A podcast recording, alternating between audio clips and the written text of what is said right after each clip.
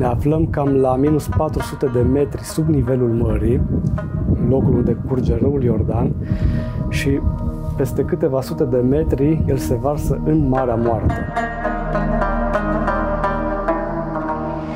Este foarte important locul, venind poporul lui Israel pe aici, Ilie plecând la cer pe aici, ucenicul lui Ilie Elisei, Maria Egipteanca, Sfântul Gerasim de la Iordan, doar câteva nume.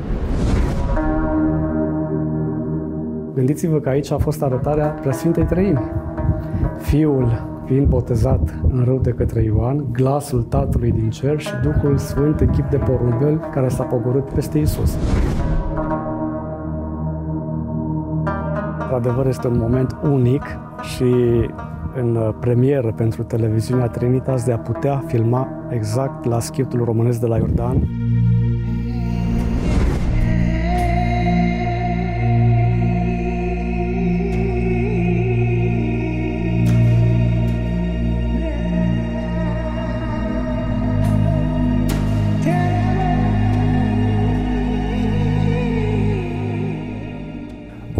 cum trăiau sfinții.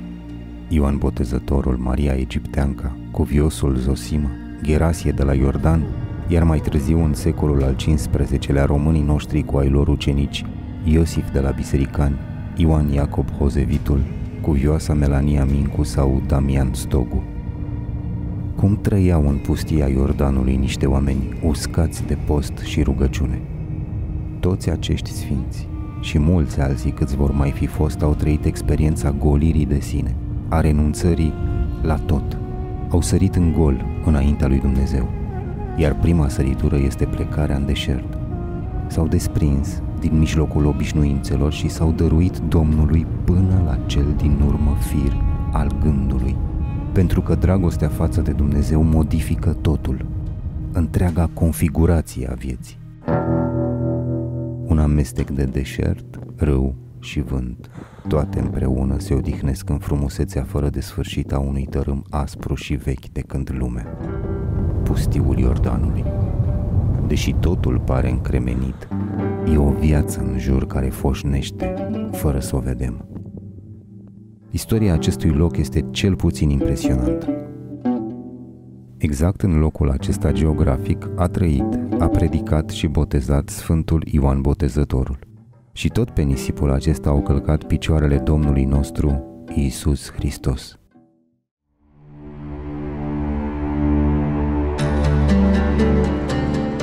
Iordanul este pomenit în Sfânta Scriptură de peste 150 de ori și înseamnă în evreiește Iarden, adică Iordanul, care coboară. Încă din primele veacuri, catehumenii care se pregăteau să se boteze veneau la Iordan îmbrăcați în haine albe, iar cele mai multe botezuri erau legate de marile sărbători, în special de Sfintele Paști. Purtau aceste haine albe șapte zile, iar bucuria botezului lor era de plină. Așa a rămas în amintirea bisericii și săptămâna pascală numită Săptămâna Luminată, după veșmintele luminoase ale catehumenilor, al căror număr în primele veacuri era uneori impresionant este locul Teofaniei, al arătării Sfintei Treimi. Ne aflăm foarte aproape de locul istoric al botezului Domnului la doar 8 km de Ierihon, cel mai vechi oraș din lume, la 3 km de mănăstirea Sfântul Gerasim de la Iordan și la 40 de km distanță de Ierusalim. Dacă te uiți de jur împrejur, ai sentimentul că te afli mai departe decât foarte departe, că viața a rămas în urmă, la sute de ani depărtare. În atâta nemișcare nu mai e loc decât de Dumnezeu. În toată însingurarea aceasta, El e singura prezență, unica. Pentru El, Domnul nostru, mii de oameni deveniți sfinți au ales să trăiască în pustiul Iordanului.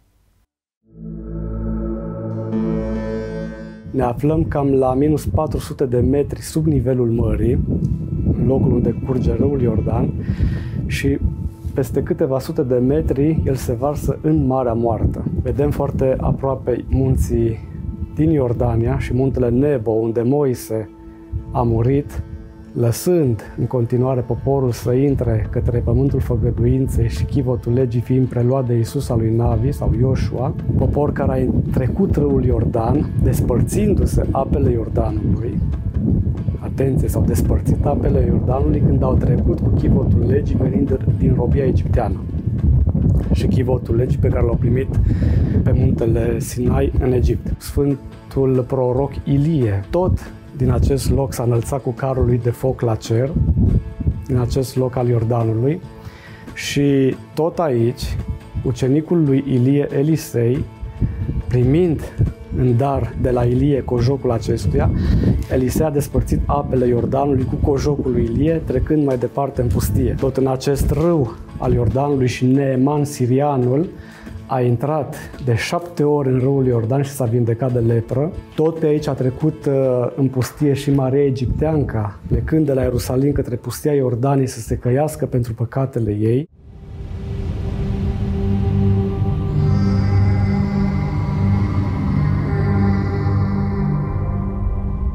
Vântul aici nu adie asev, ci a nisip deșertic, uscat și fierbinte. Poate e Hamsinul, un vânt uitat care bate din totdeauna din Egipt venind dinspre sud. Nici nu mai contează. Ne aflăm în inima liniștei, unde orice minune devine posibilă. Cum ar fi sosirea noastră într-un teritoriu cu acces interzis, deminat și demilitarizat cu doar trei ani în urmă. Reportajul acesta a început pur și simplu de la o voce din lăuntru care îți spune du-te. E vocea aceea probabil pe care fiecare dintre noi o aude sau poate e mai mult de atât. Într-adevăr este un moment unic și în premieră pentru televiziunea Trinitas de a putea filma exact la schiptul românesc de la Iordan, loc care a fost închis timp de 50 de ani din cauza conflictului armat dintre Israel și Iordania sau țările arabe care au fost în conflict. De fapt, de altfel, niciodată nu a fost vreo televiziune aici care să filmeze, pentru că din 1935, când a fost ridicat schitul, până în 1967, când a început războiul de șase zile dintre coaliția arabă și Israel, bineînțeles că n-a fost nicio televiziune aici care să filmeze și cu atât mai puțin în ultimii 50 de ani, deci din 1970 până acum, nu a putut intra absolut nimeni în această zonă. Deci este un moment unic pentru televiziunea Patriarhiei Române de a putea filma în acest loc minunat unde a trăit Sfântul Ioan Iacob Hozevitul. În prima jumătate a secolului al XX-lea, pentru că se nevoiau destui călugării români pe Valea Iordanului, Patriarhia Română cumpără de la guvernul palestinian un teren de 10.000 de metri pătrați și construiește un schid cu hramul Sfântul Ioan Botezătorul, a cărui piatră de temelie s-a pus în ziua de 25 aprilie 1935 cu binecuvântarea Patriarhului României Miron Criste. La început, biserica era frumoasă în stil brâncovenesc, cu pritvor și câteva chilii alături. Însă viața monahală nu a durat prea mult. În iunie 1967 a izbucnit conflictul armat dintre Israel și Alianța Statelor Arabe, Egipt, Iordania și Siria, iar zona de la Iordan a fost grav afectată de bombardament și declarată spațiu de securitate militar închis pe o distanță de 5 km de la râul Iordan spre interiorul țării. Accesul în această zonă a fost total interzis timp de 50 de ani, până în 2020 când s-au încheiat operațiunile de deminare și demilitarizare. Nu pustiul te copleșește când ajungi, ci liniștea. Liniștea aceea de început sau de sfârșit de lume – cum roase de liniște sunt și zidurile bombardate ale bisericilor rusă, coptă, siriană, etiopiană, catolică, greacă și română.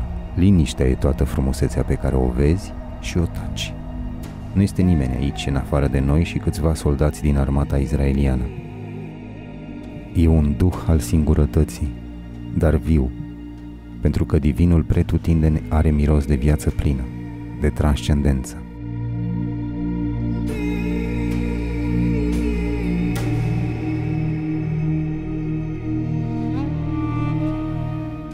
Coaser al Yahud, un ținut locuit odinioară de cei mai mari și vechi sfinți din istoria bisericii, astăzi un tărâm al bisericilor nălucă unde nici clopotele nu mai bat, unde nici rugăciuni nu mai auzi și nici călugări nu mai întâlnești.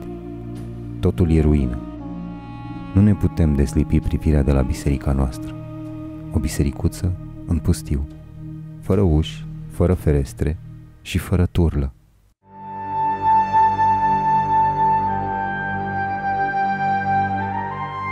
Corpul de chili de lângă biserică care, după cum vedeți, a fost bombardat și unde cu siguranță că l-a găzduit pe Sfântul nostru român Ioan Iacob Hozovitul.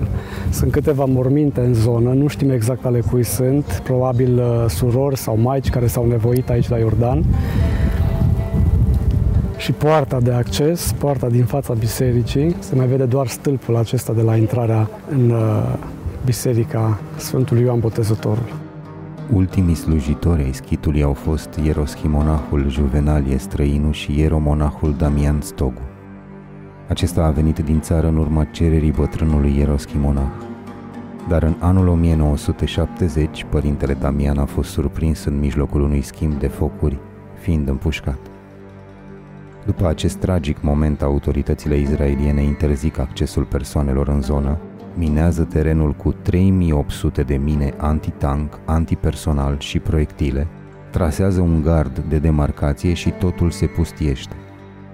Tot ce s-a putut salva de la schitul românesc a fost icoana Maicii Domnului Iordănița, care acum se află spre închinare la așezământul românesc de la Ierusalim.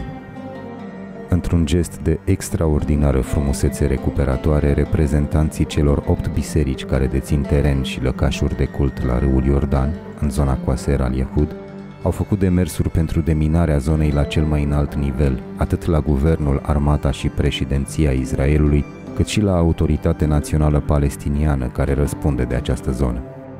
Între anii 2016 și 2020, terenul a fost deminat și demilitarizat, accesul fiind permis doar la râul Iordan, locul istoric al botezului Domnului.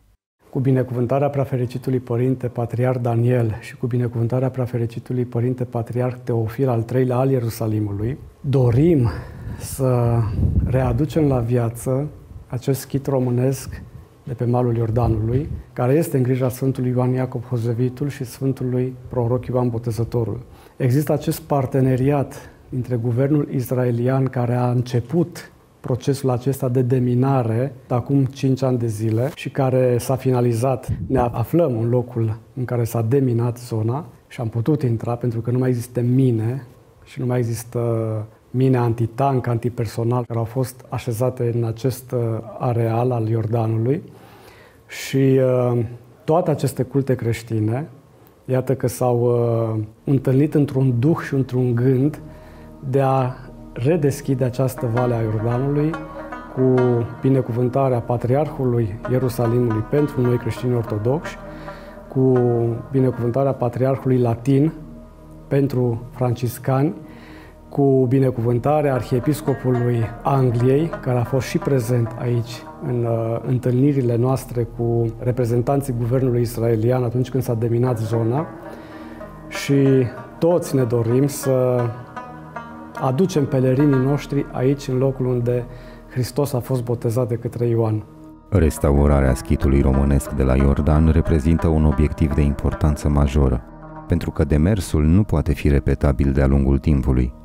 Întrucât guvernul israelian joacă un rol semnificativ în astfel de proiecte, misiunea angajaților Patriarhiei Române la locurile sfinte, Gabriel Săcuiu și părintele protosinghel Ioan Meiu, este să susțină proiectul în același ritm cu localnicii, iar eforturile diplomatice să fie orientate către menținerea unui dialog constructiv atât cu autoritățile izraeliene, cât și cu reprezentanții celorlalte biserici de pe malul Iordanului, care vor beneficia inclusiv de finanțare pentru aceste restaurări. Deși există în prezent un interes accentuat din partea guvernului israelian pentru restaurarea obiectivelor și redeschiderea zonei turistice, angajamentul s-ar putea schimba în viitor.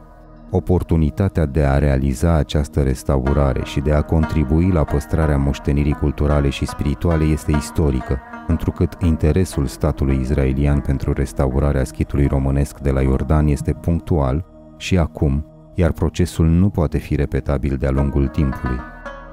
Promptitudinea și eficiența în procesul de aprobare sunt esențiale, iar acest lucru poate fi obținut printr-o colaborare strânsă a reprezentanților Patriarhiei Române la locurile sfinte cu autoritățile locale și celelalte biserici din regiune. Reprezentanții Patriarhiei Române la locurile sfinte, în calitate și de reprezentanți diplomatici, se implică pentru a avea aici slujitori devotați ai Bisericii Ortodoxe Române care să vină în sprijinul pelerinilor în Țara Sfântă.